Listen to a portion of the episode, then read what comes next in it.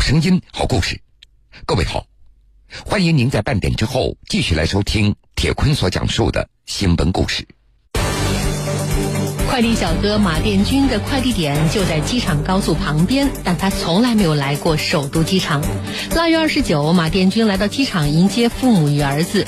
这一天正是春运离京高峰，平均每零点三一秒就有一位旅客从首都机场出发。但做了快递员的马殿军几乎全年无休。幸运的是，他抽中了公司的大奖，一家人可以坐飞机来北京过年。快递小哥的异乡团圆，铁坤马上讲述。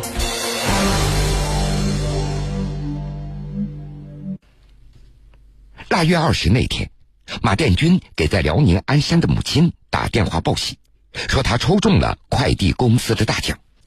这个大奖对于马殿军来说来的太是时候了。这个大奖可以负担二老和儿子来北京过年的往返的机票。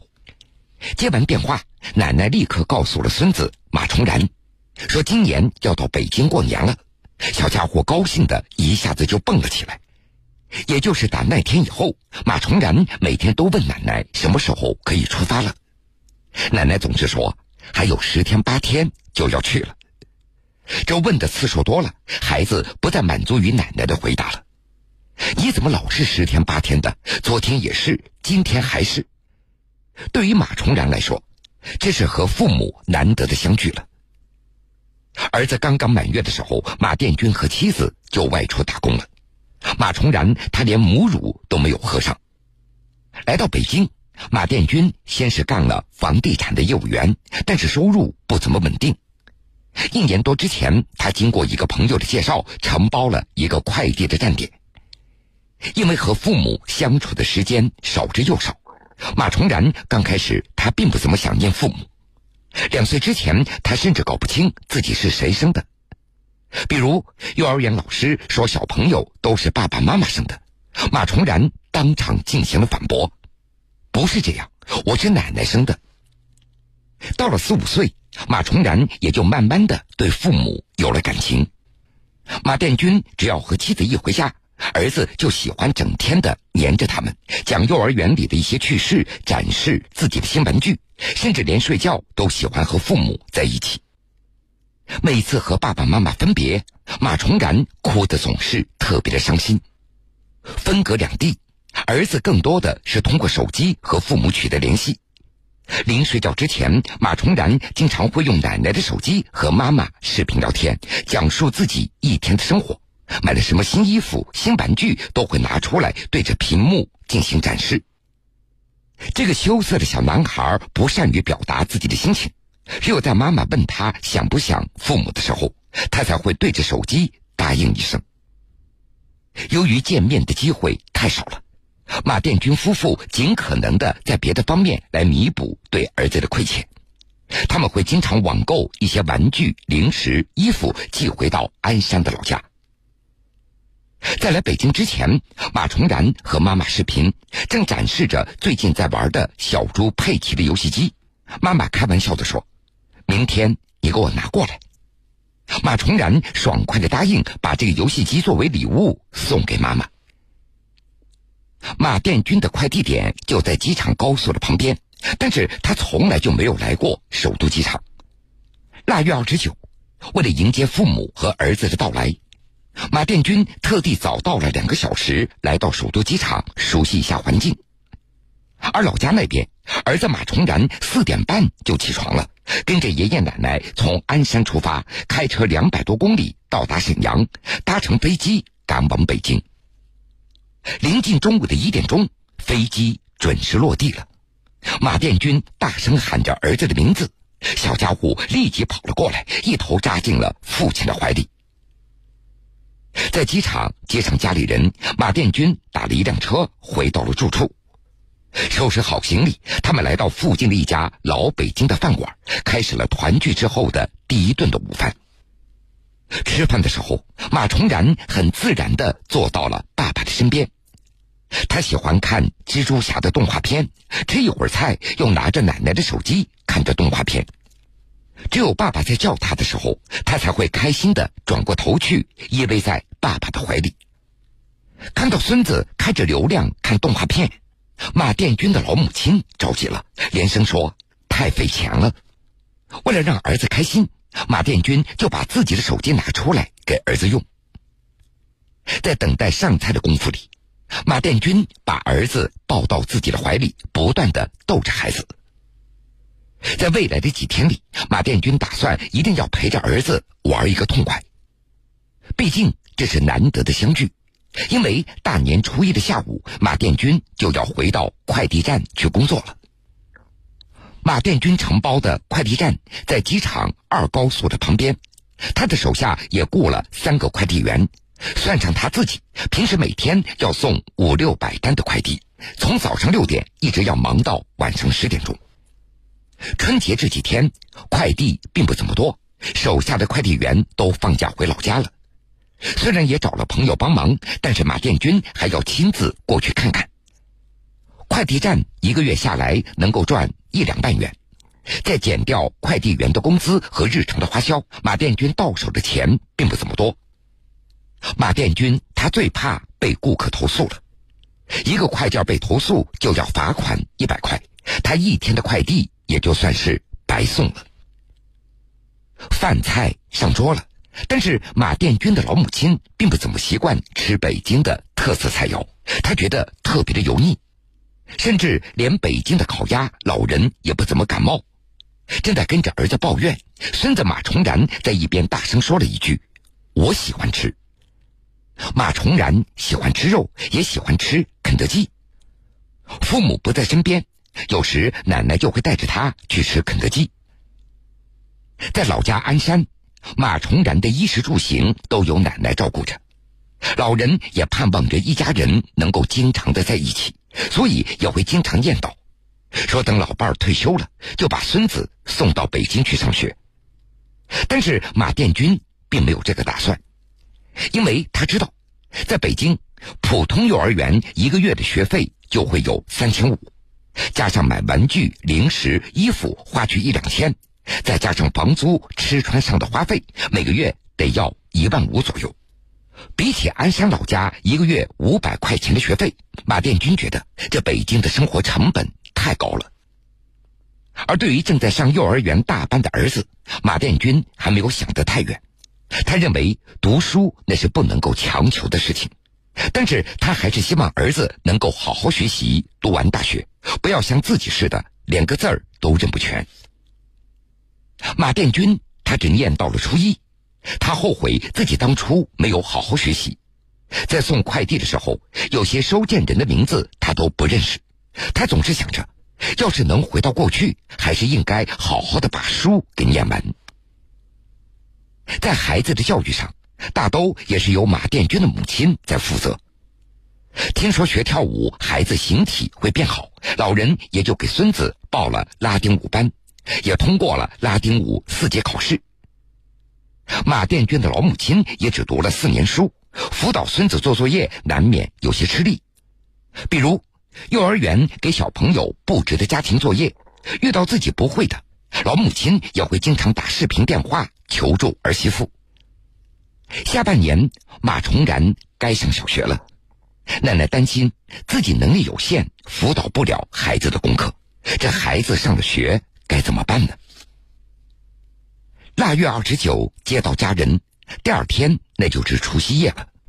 马殿军特地做了满满一桌子菜，那都是家人爱吃的大虾、螃蟹等等。往常在安乡老家过年，这农村里都会放鞭炮。第一次在北京过年，马殿军的父亲他没觉得生活上有什么样的不习惯，但是到了大年三十的晚上，吃着饺子，耳边没有了鞭炮声，老人总是觉得有些别扭，总是感觉好像少了一点什么。马殿军的父亲现在仍然在工地上做装卸工作，早上五点半就起床出门了，晚上十点多才回家。已经五十六岁的父亲并不打算退休。他担心自己如果不工作不锻炼就会生病，让儿子费心。虽然说北京的年味儿没有老家浓，但是马殿军的父亲很高兴第一次坐了飞机，从天上往下看，他觉得特别的新奇。这房子怎么都跟火柴盒似的？吃完年夜饭，马殿军为父亲点上了一根香烟。其实老父亲他更喜欢抽卷烟，他觉得便宜，一大袋子烟草才二三十元，一个月抽下来五十多块钱也就足够了。其实老人也知道，马殿军不愿意让自己抽卷烟，觉得不健康，所以当着儿子的面，他就配合的抽上了一根香烟。老人还准备到商店买几条进口香烟回老家，算是给工友的一些礼物。老家的一些过年的风俗也带到了北京。尽管儿子已经成家立业了，马殿军的父母还是会给儿子儿媳一个人发两百元的红包，给孙子的红包那是五百元。用老人的话说，孩子到了多大，那都是爸妈的孩子。零点一过。马殿军和媳妇儿给老人们磕头拜年，也给父母包了两千元的红包。大年初一的下午，马殿军又要开始忙起来了。不过，他还是选择少送了一些快递。一家三口去了图书馆和动物园。这毕竟还是一个孩子，马崇然他更加喜欢动物园。不过，他还不知道分别的日子又近了。大年初五，爷爷奶奶要带着马崇然回老家了。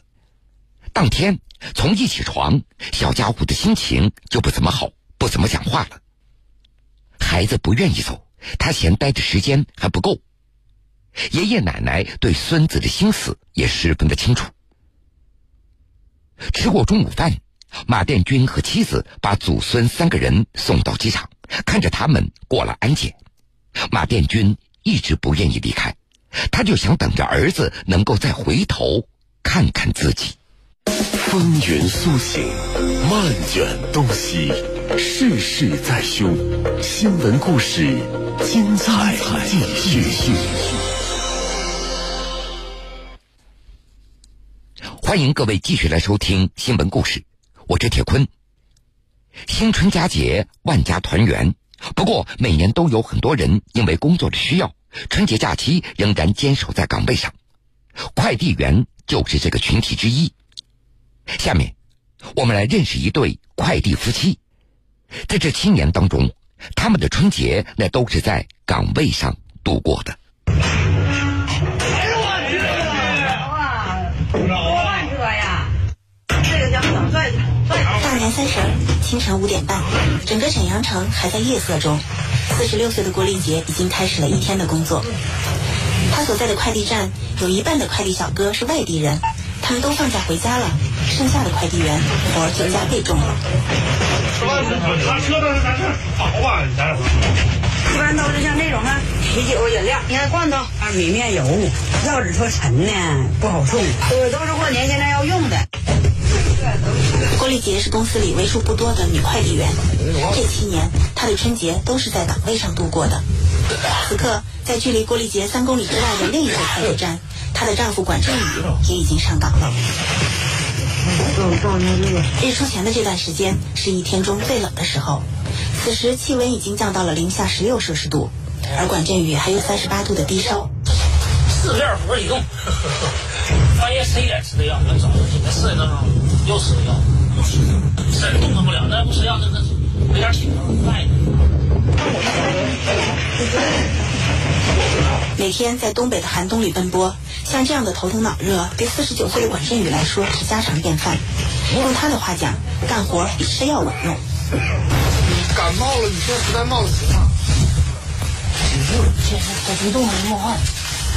过年了，管振宇买了两幅春联一幅贴在自己的快递小车上，另一幅送给媳妇儿。来，给我的宝马贴张春联真正的挣钱的工具啊！年三十上午，郭丽杰有将近一百个包裹需要派送。出发，新的一天开始。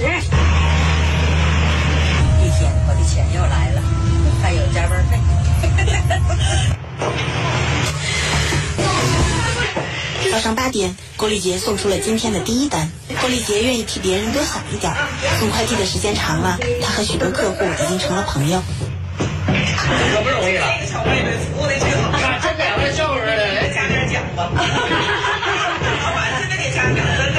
我说我说她不送货我让一定让喝一杯。年三十的货很多都是当天就要用的急件有的甚至就是年夜饭餐桌上的一道菜一杯酒。时间对于快递员们来说异常宝贵。东西是越来越多，品种也越来越多，这说明人生活水平也在不断的提高，钱花的也愈多。七年前，郭丽杰所在物流公司在皇姑区只有一个站点，配送员也只有十二个人，而现在一个站点已经逐步扩展到了九个，配送员已经超过了百人，日均单量翻了二十多倍，郭丽杰的收入也比七年前增加了五六倍。兜里头有钱心不慌，兜里没钱心没底儿，心突突突突的上下，你总觉得心里头不稳呐。花钱有底气，说话也有底气。辛勤的汗水换来了越来越好的日子，这对快递夫妻也从原来的平房搬进了楼房。可在七年前，郭丽杰准备从事快递工作的时候，管振宇却并不同意。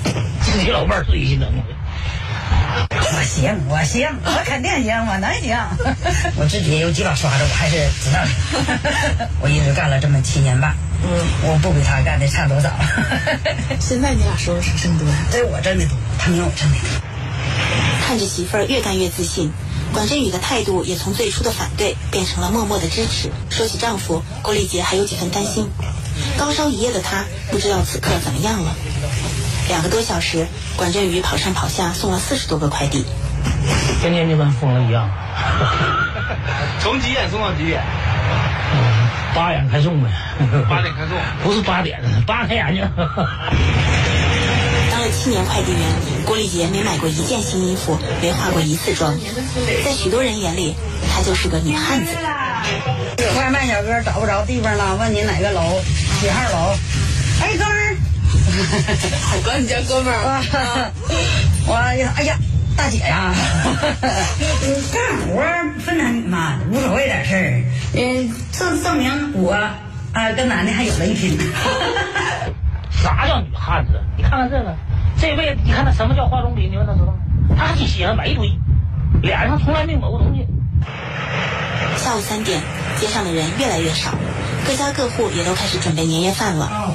管振宇的货送完了，这个时候他终于可以准备自己家的年夜饭了。你不用规定，就是他的事儿。快点说，我也早点回家吃饭，吃点名呢。而此时，郭丽杰还有十八个包裹没有送完。哎呀，太客气了，啊！哎，这是 这一年都是他给我送东西，非常辛苦啊。临近晚上七点，郭丽杰终于送完了最后一个包裹。我是把这工作是完成了，但是我也成全了别人。嗯，哎，我一到人家的时候，哎呀，太好了，你终于来了，你看我非常高兴，我非常有成就感。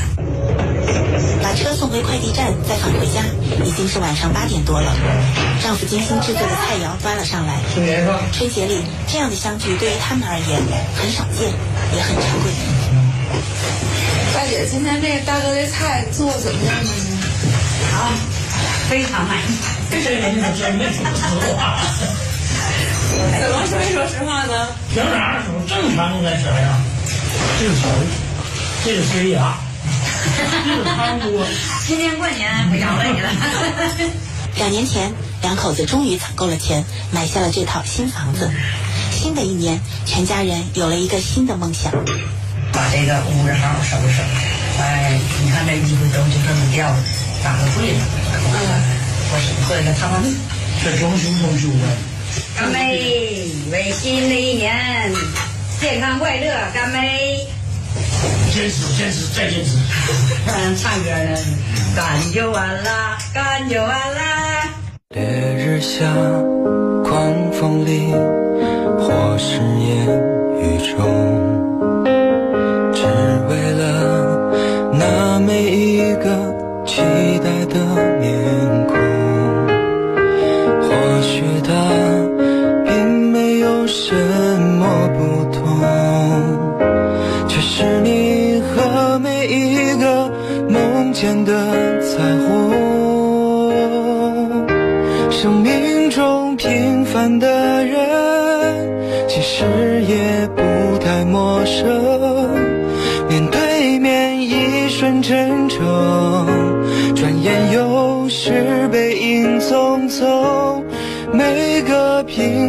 的人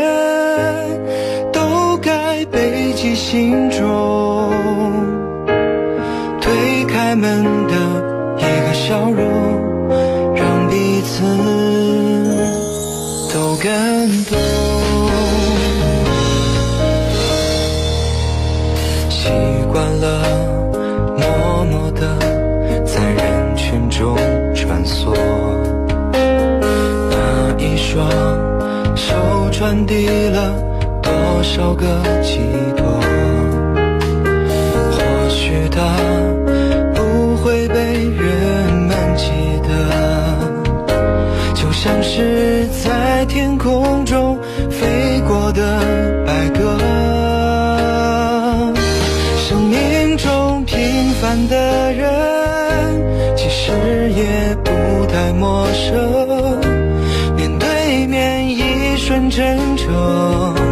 转眼又是背影匆匆。每个平凡的人都该背起心中。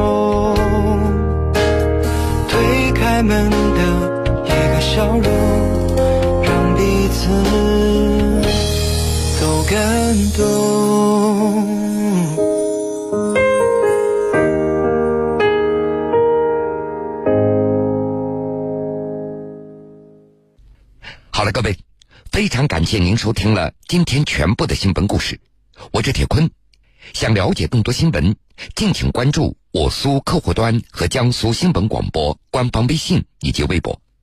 如果想回听以往的新闻故事，请各位在大南京客户端点播铁坤讲故事。今天的故事全部讲完了，又要到晚上十点了。铁坤此时在南京向各位说一声晚安。晚安，愿长夜。